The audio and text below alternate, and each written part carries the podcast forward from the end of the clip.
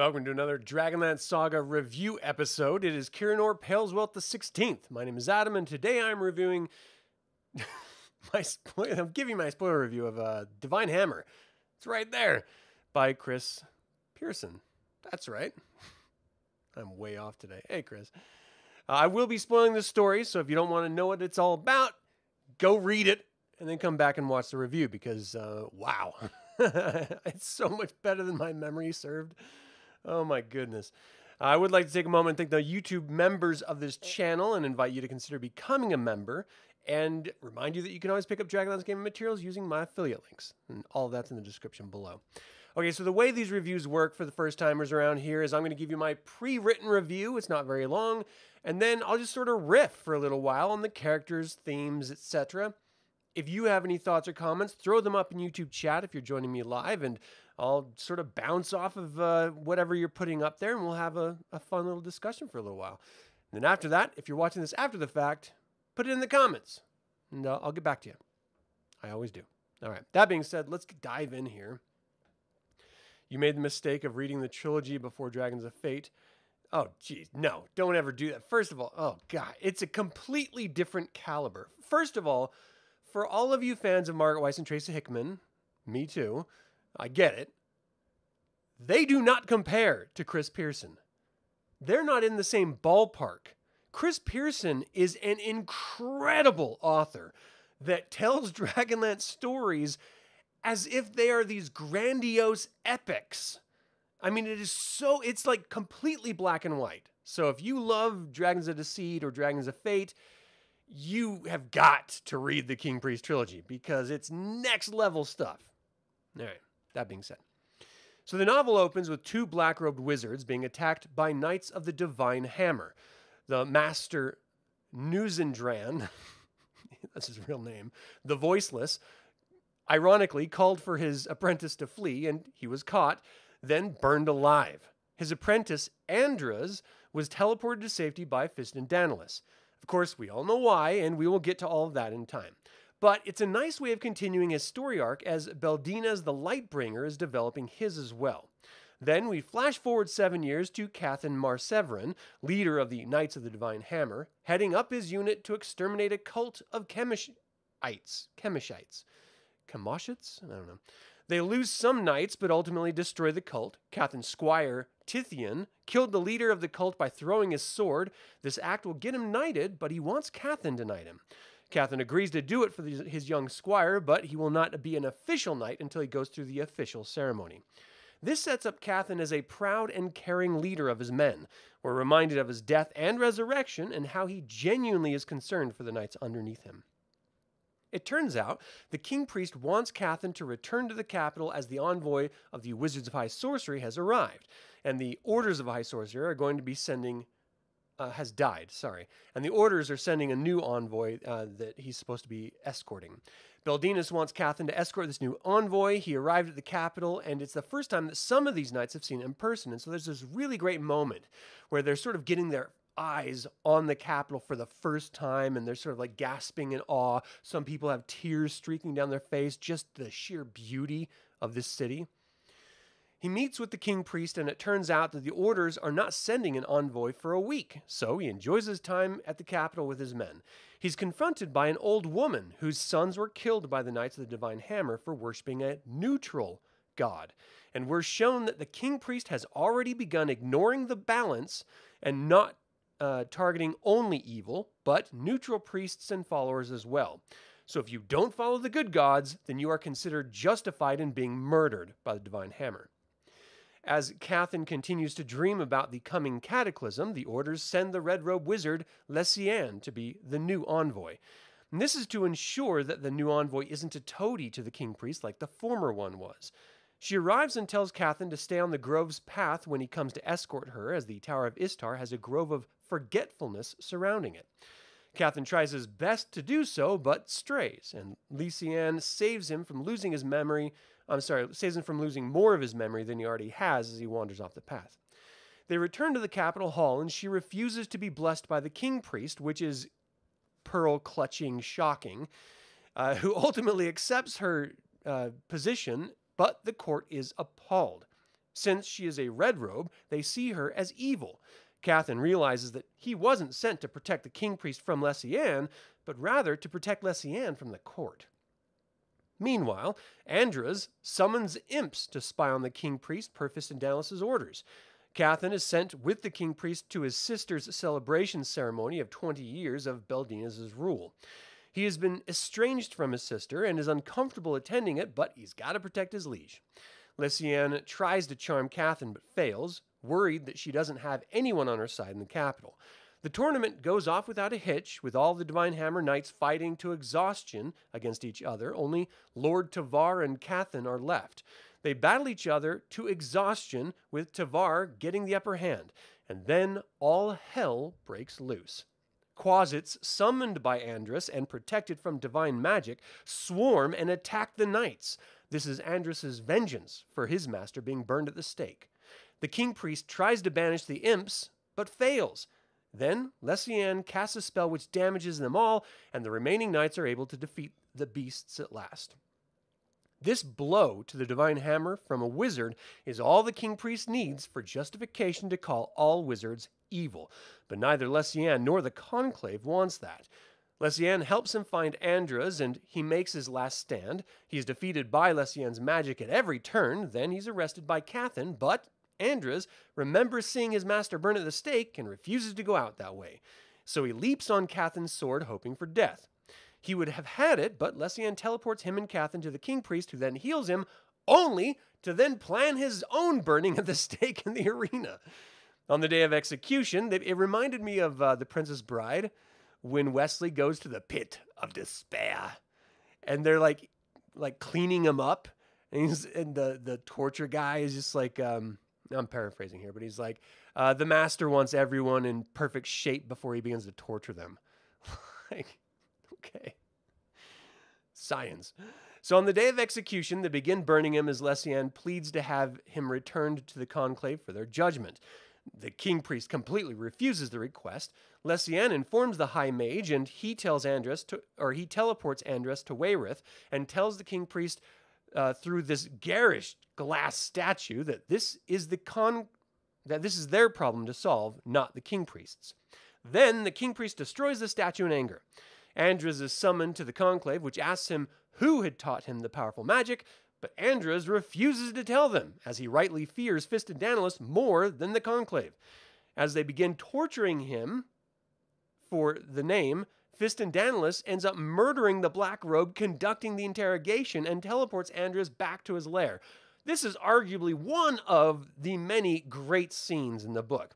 There's like these spider, or not spider, but um, I don't know, like squid or, or uh, octopus like tentacles like streaming out of this spell. I think it's from like this evil black robe staff and like wrapping around Andras's head, going into his mouth. I mean, all sorts of crazy tentacle stuff. And he's like choking and dying and everything. And then the, the he like looks at the interrogator who's just the master of the black robes. He's like staring and like smiling this evil grin. And then Fistandantilus reaches through Andras's mind, through the tentacles, into this black robe magician and literally blows him up from the inside. It is the coolest shit ever. And showcases just how powerful Fistandantilus is. He doesn't have to be near you, and he can eliminate you without even trying. Again, this really puts Raistlin Majere as a total badass for what he does later. All right, so Meanwhile, Lesiane is trying to organize a moot so everyone can find some semblance of peace between the Wizards of High Sorcery and Istar. They all agree to the moot, but Fistandantilus summoned a fetch, and Andras gave it the form of the first son of Paladine. At the moot, the fetch plunder, uh, plunges a dagger into the king priest's chest, and the divine hammer rains crossbow bolts down on the wizards. As the divine hammer strikes out toward the wizards, and the wizards defend themselves, many on both sides die as the king priest fills Cathan with the ability to heal him. This was a very strange moment. In the in the first book, Cathan had some sort of like super like uh, it alluded to some like super divine power or something. In this and, and some ability to sort of um, uh, connect with magic, right? In this novel, he also has the ability to like chart like channel divine magic in this really intense way, but he also feels arcane magic, which is very very strange that he is like tapped into both divine and arcane magic. Though on Krynn, that's pretty much one and the same. It all comes from the gods. It, it, it's just like one of those things that really kind of struck me is like, is Chris Pierson not understanding Dragonlance lore, or is he saying something about Cathan that we as the reader is supposed are supposed to pick up on? This act brings fear into the king priest. I'm starting to think the ghost that we met in the last would be king priest in the previous novel was right. Cathan should have accepted the Miceram for himself and become the king priest. Imaging the, uh, I'm sorry, imagining the differences between the two, I think Cathan would be a great king priest, and I doubt there would have even been a cataclysm if you were. In any case, Cathan saw the look the king priest gave him, and when the wizards fled, a final blow killed the high mage Vensil. Then the king priest declared all wizards evil and marked them for death. The divine hammer split into two groups, the bulk of them heading to assault the towers of high sorcery in Losarcum, when the remainder stayed in Istar to protect the king priest. These are the lost battles, by the way. Cathan being sent to Losarcum was an act of banishment to Cathan's mind, uh, due to the fear that the king priest has over his power. The Ergothian army gathered to destroy Daltigoth Tower, and the Solamnics were to target the Palanthas Tower of High Sorcery. As the armies moved into position over the weeks that followed, Jurelia was appointed the new High Mage and ordered the towers to be evacuated with all magic items removed to Wayreth. The king priest received a present from an unknown source containing seeds for each of the tower's protective grounds. When used, they would clear a path to the tower's front doors. He sent these to the relevant towers, and when Daltigoth received theirs, they wanted to take immediate action, even though the king priest declared Losarcum to be the first tower to be taken. They buried the seed, which did as expected, and the Ergothian army assaulted the tower before the residents had time to evacuate. As the assault continued and the wizards knew they would lose in- invaluable artifacts to the Ergothians, they chose to destroy the tower instead, which wiped out the entire army and city, and the king priest found out. His, distri- his decisions were driven by fear, and he still insisted that Losarcum should be invaded. As the wizards cleared out the tower and feared for another attack, they knew they may have to destroy this tower as well. Lesiane reached out to Cathan, who at this point no longer trusted the judgment of the king priest, and believed this was the wrong course of action. She tried to show Cathan uh, through magic what happened at Daltigoth, but she was in- interrupted by Cathan's men and ultimately fled. Then the Divine Hammer assaulted Losarcum. They fought through the Guardians and lost many before facing a single wizard. Then the tower started to like warp and, and sort of shift, and Cathan knew exactly what Lesiane was trying to tell him. He knew that this tower would explode just like Daltigoth did, and he tried to escape. Lesiane refused to help to destroy the tower and ended up saving Cathan and his former squire Tithian. Lesiane was struck by a bolt before they fled and died. Cathan now believes that the king priest knew about Daltigoth and ordered Losarcum's destruction anyway. He now knows that the king priest is no longer in his right mind, and this is no longer a holy mission.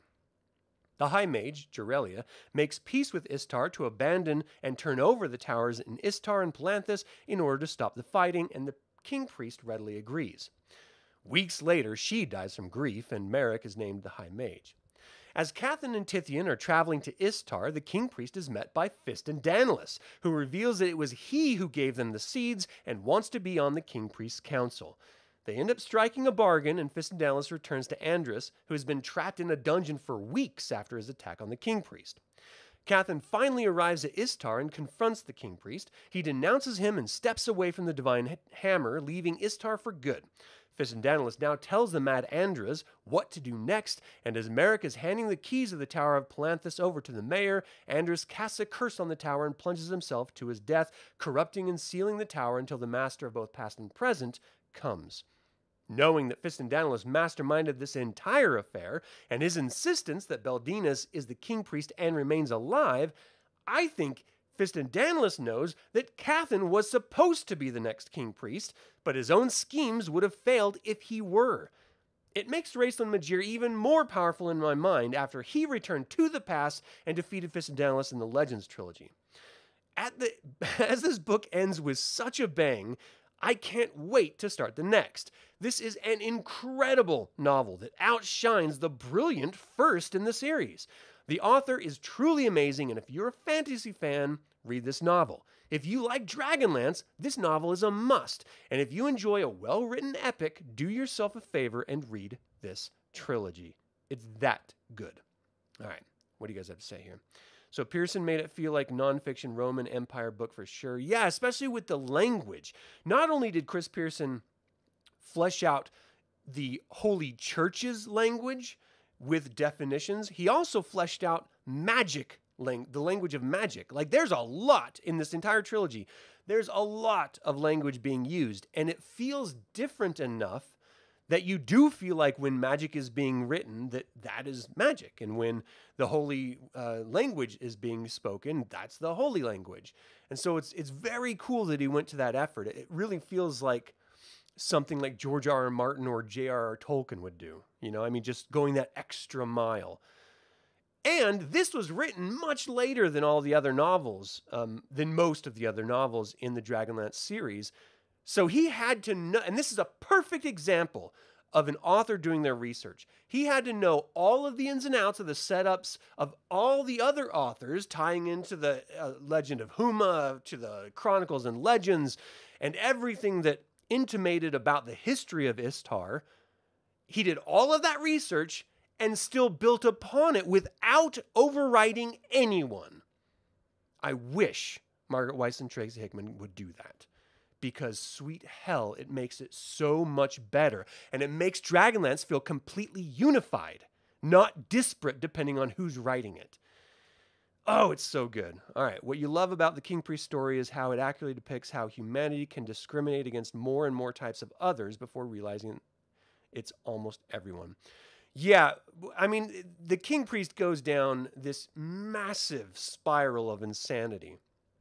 I uh, just a sort of spoiler. Next Tuesday, my setting video, my lore video that I put out every Tuesday, is going to be about the Knights of the Divine Hammer, and I go off on a couple lines about parallels to real world socio political and religious organizations. I don't call out any of them, but I do make those parallels because they are very, very evident as you're reading this. And I can't help, as someone who just loves politics um, and loves religion, to see some, also hates religion and hates politics, uh, see some real close parallels between what is happening in the real world, not now, but just sort of throughout time, and what is definitely happening in this novel.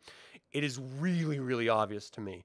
So if, if you guys are sensitive, you may want to skip that video because I'm not pulling punches here, people. Uh, you love the gritty, dangerous tone of this trilogy? Oh, yeah. Yeah, definitely. Hey, Greg, how you doing, man? You started listening to the Soul Forge on audiobook. Many of the uh, books are part of that series. Soul Forge is great. Well, it's good. It's good. Uh, you wanted to see more of Cathan and Lesiane's relationship. You did see their death coming, which uh, made it, uh, or you did not see their death. What I liked about their relationship was that the Knights of the Divine Hammer are chaste. They're not allowed to have sex. And so he's being drawn in against his um, religious sensibilities just because his natural inclination is to connect with her. Like he, he genuinely loves her on some, in some level, you know? She could have charmed him, and she actually tried to charm him once, and it failed, and so she didn't try again but she's also completely like digging him. Like she would definitely go out with him and, you know, have some fun. But because he refuses, and this is part of why I think religious people are completely insane, why would you ever deny love? That's the stupidest goddamn thing in the world. Um, because he does that, his entire life takes a completely different trajectory when they could have had a beautiful union. They could have saved each other and not one of them having to die. I mean, it could have just, if, if you just would have uh, embraced love, you would have lived. That's the most obvious thing you could ever like acknowledge. It drives me insane. All right, let's see. Uh, this story answered two questions you had regarding the original novels. Why did the king priest allow Fistandantilus into the court? Okay, so did that land for you guys? The, because this is a really interesting question. At a time when the king priest is seeing evil everywhere in every shadow, he's completely paranoid. Why in Istar and on Krynn would he ever agree to a black robe magician being in his uh, in his council? It makes no sense. He just had a war with all of the orders of high sorcery. And now he's to like embrace him. I understand why Daedalus wants to do it. I understand if the king priest is terrified because Daedalus could easily wipe him off the face of Ansalon if Daedalus is that strong. But I don't understand why he went with it if it wasn't just for sheer terror of being destroyed by this evil mage. It just doesn't land for me. All right. Um, and the story of the mage piercing himself and cursing the tower. Oh, yeah. How the tower got cursed. I thought that was great. Can you read this at any time, or should you read some other title first? Um, I would definitely read the first novel in this trilogy before you read this one. But this trilogy, the King Priest trilogy, you can read it anytime. Mean, it's it's one of those that it happens after the Legend of Huma because it's in the Age of Might bef- you know, at sort of right before the cataclysm happens, and it explains why the cataclysm happened, which then leads into the rest of the Dragonlance sort of stories. Um, but it it's good enough that it's not going to ruin any surprise lore or anything because if you've read the chronicles, you already know the state of the world and what happened to get it there. So this just fleshes that out in a really beautiful way, and the writing is stellar. Yeah, the core book's completed and a few others off, of the off books. Yeah, I would definitely read this if I were you. Like finish whatever you're reading now and put this on your list for the next because it's it's worth it. Uh, you did want to learn more about the relationship between the Knights of the Divine Hammer and the Solamnic Knights. You always thought the Solamnic Knights were more involved with the King Priest. Well, they were initially. Uh, they were the protectors of Istar until Cathan Marseverin. And the King Priest realized that it's nice to have the Knights of Solamnia, but I could have someone who is devoted to me be like the leader of this new you know knighthood. And so that's why he created the divine hammer in order to be just for his own personal protection. And the knights of the divine hammer had total immunity. They could literally do anything and no one could say anything about it. I mean that he, they only answered to the king priest himself and they had complete control over istar's military. I mean it was it was like creating this special military unit that had zero oversight, could literally burn anyone at the stake for any reason on the on a whim. Just all you had to do was say they're evil. No wonder why they fell.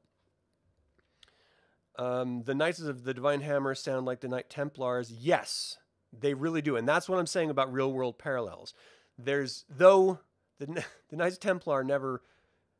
Well, yeah, they did. never mind. It is a lot like them. You're right. you think it uh, landed for you because the king priest was going to eliminate every other evil first before taking on Fistandantilus. Yeah, I, I just can't imagine a universe where the king priest looks at Fistandantilus and he's like, "Yeah, I'm gonna whip that ass." There's no way. Uh, there's just no way. Even his own light was failing him. His own healing at this time was failing him because he was committing evil acts in the name of good. So, like, maybe if it was at the beginning of his reign, but 20 years in, I think it's too late. He's, he's too corrupted at this point because of his own fears. This time frame would make for a great campaign with the good guys being the enemy. I completely agree. This and, and, and it's one of those questions that I ask uh, in at the end of those videos is would you engage your players in a morality based campaign? Because that's really what this comes down to. Um, alignment in Dragonlance is incredibly important, and that's why I'm so frustrated with Fifth Edition where it downplays alignment. Um, your actions are incredibly important. They in, they uh, uh, inform what your alignment is and what it should be. You lose powers or gain powers based on your alignment. I mean, it affects everything around you, and it helps the the player understand what choices his character would make in a very clear cut, simplistic way. You don't have to worry about, well, what's my oath and what's my motto and what's my, you know, I mean, all that's that's so stupid. Just look at your alignment and then your class and then use your brain. That's all you got to do. Oh, thanks, Don. I appreciate that. I really do. I'm glad you found it too. What do I think of Cathan as a protagonist? I think Cathan is the bee's knees. I think Cathan's dope as hell. He came from literally a peasant who's lost nearly every single one of his family members to plague. He ended up being a fervent defender of this young monk who turned into the king priest. He ended up fighting and defending the king priest in the divine hammer and being the first knight of the divine hammer. And then he realized that the king priest was full of shit and not holy at all and abandoned his ass. And I love the last line in this in this book between the two when the king priest stands up and he's like, "But I gave you life." And Cathan or Cathan looks back at him. He's like, I gave it to you first, meaning I sacrificed my life for you before you gave me my life back. And then he just walks out like a mic drop. Dope as hell. Cathan, he should be the king priest, like straight up. He is the, if it wasn't for Cathan, Belden never would have gotten the mice room. He would have died by all of those undead ghosts, period. He just would not have done it. It was only because uh, Cathan literally carried Belden's body out and put the crown on his head that he actually lived and sacrificed his life. If all those things would have changed, if Cathan wasn't in the picture, Belden never would have been king priest. There would never have been a cataclysm, and um, everyone would be having uh, Taco Tuesdays every day. I don't know why I had the last part on, but it would have been awesome. Uh, the ability to change your beliefs at age is a strength, not a weakness. Cathan, yeah, no, I totally agree. First of all, it's just one of those things as a human being, as you grow, as you're exposed to perspectives, you should have an evolved perspective. It doesn't mean it's going to evolve in one particular way or another, but you should be changing your perspective based on your life experiences. That's just, that's called growth. I mean, you should do that. You should never in life blindly follow someone, even though something deep inside of you is telling it's wrong. And you're like, but they told me to do it, so I'm just going to do it anyway. No, that's what slaves do. That's what the ignorant masses do. That is not what an individual does. It's gross. Tango Tuesdays. All right, that's it, everyone. Thank you so much. This is my review of Divine Hammer by Chris Pierson.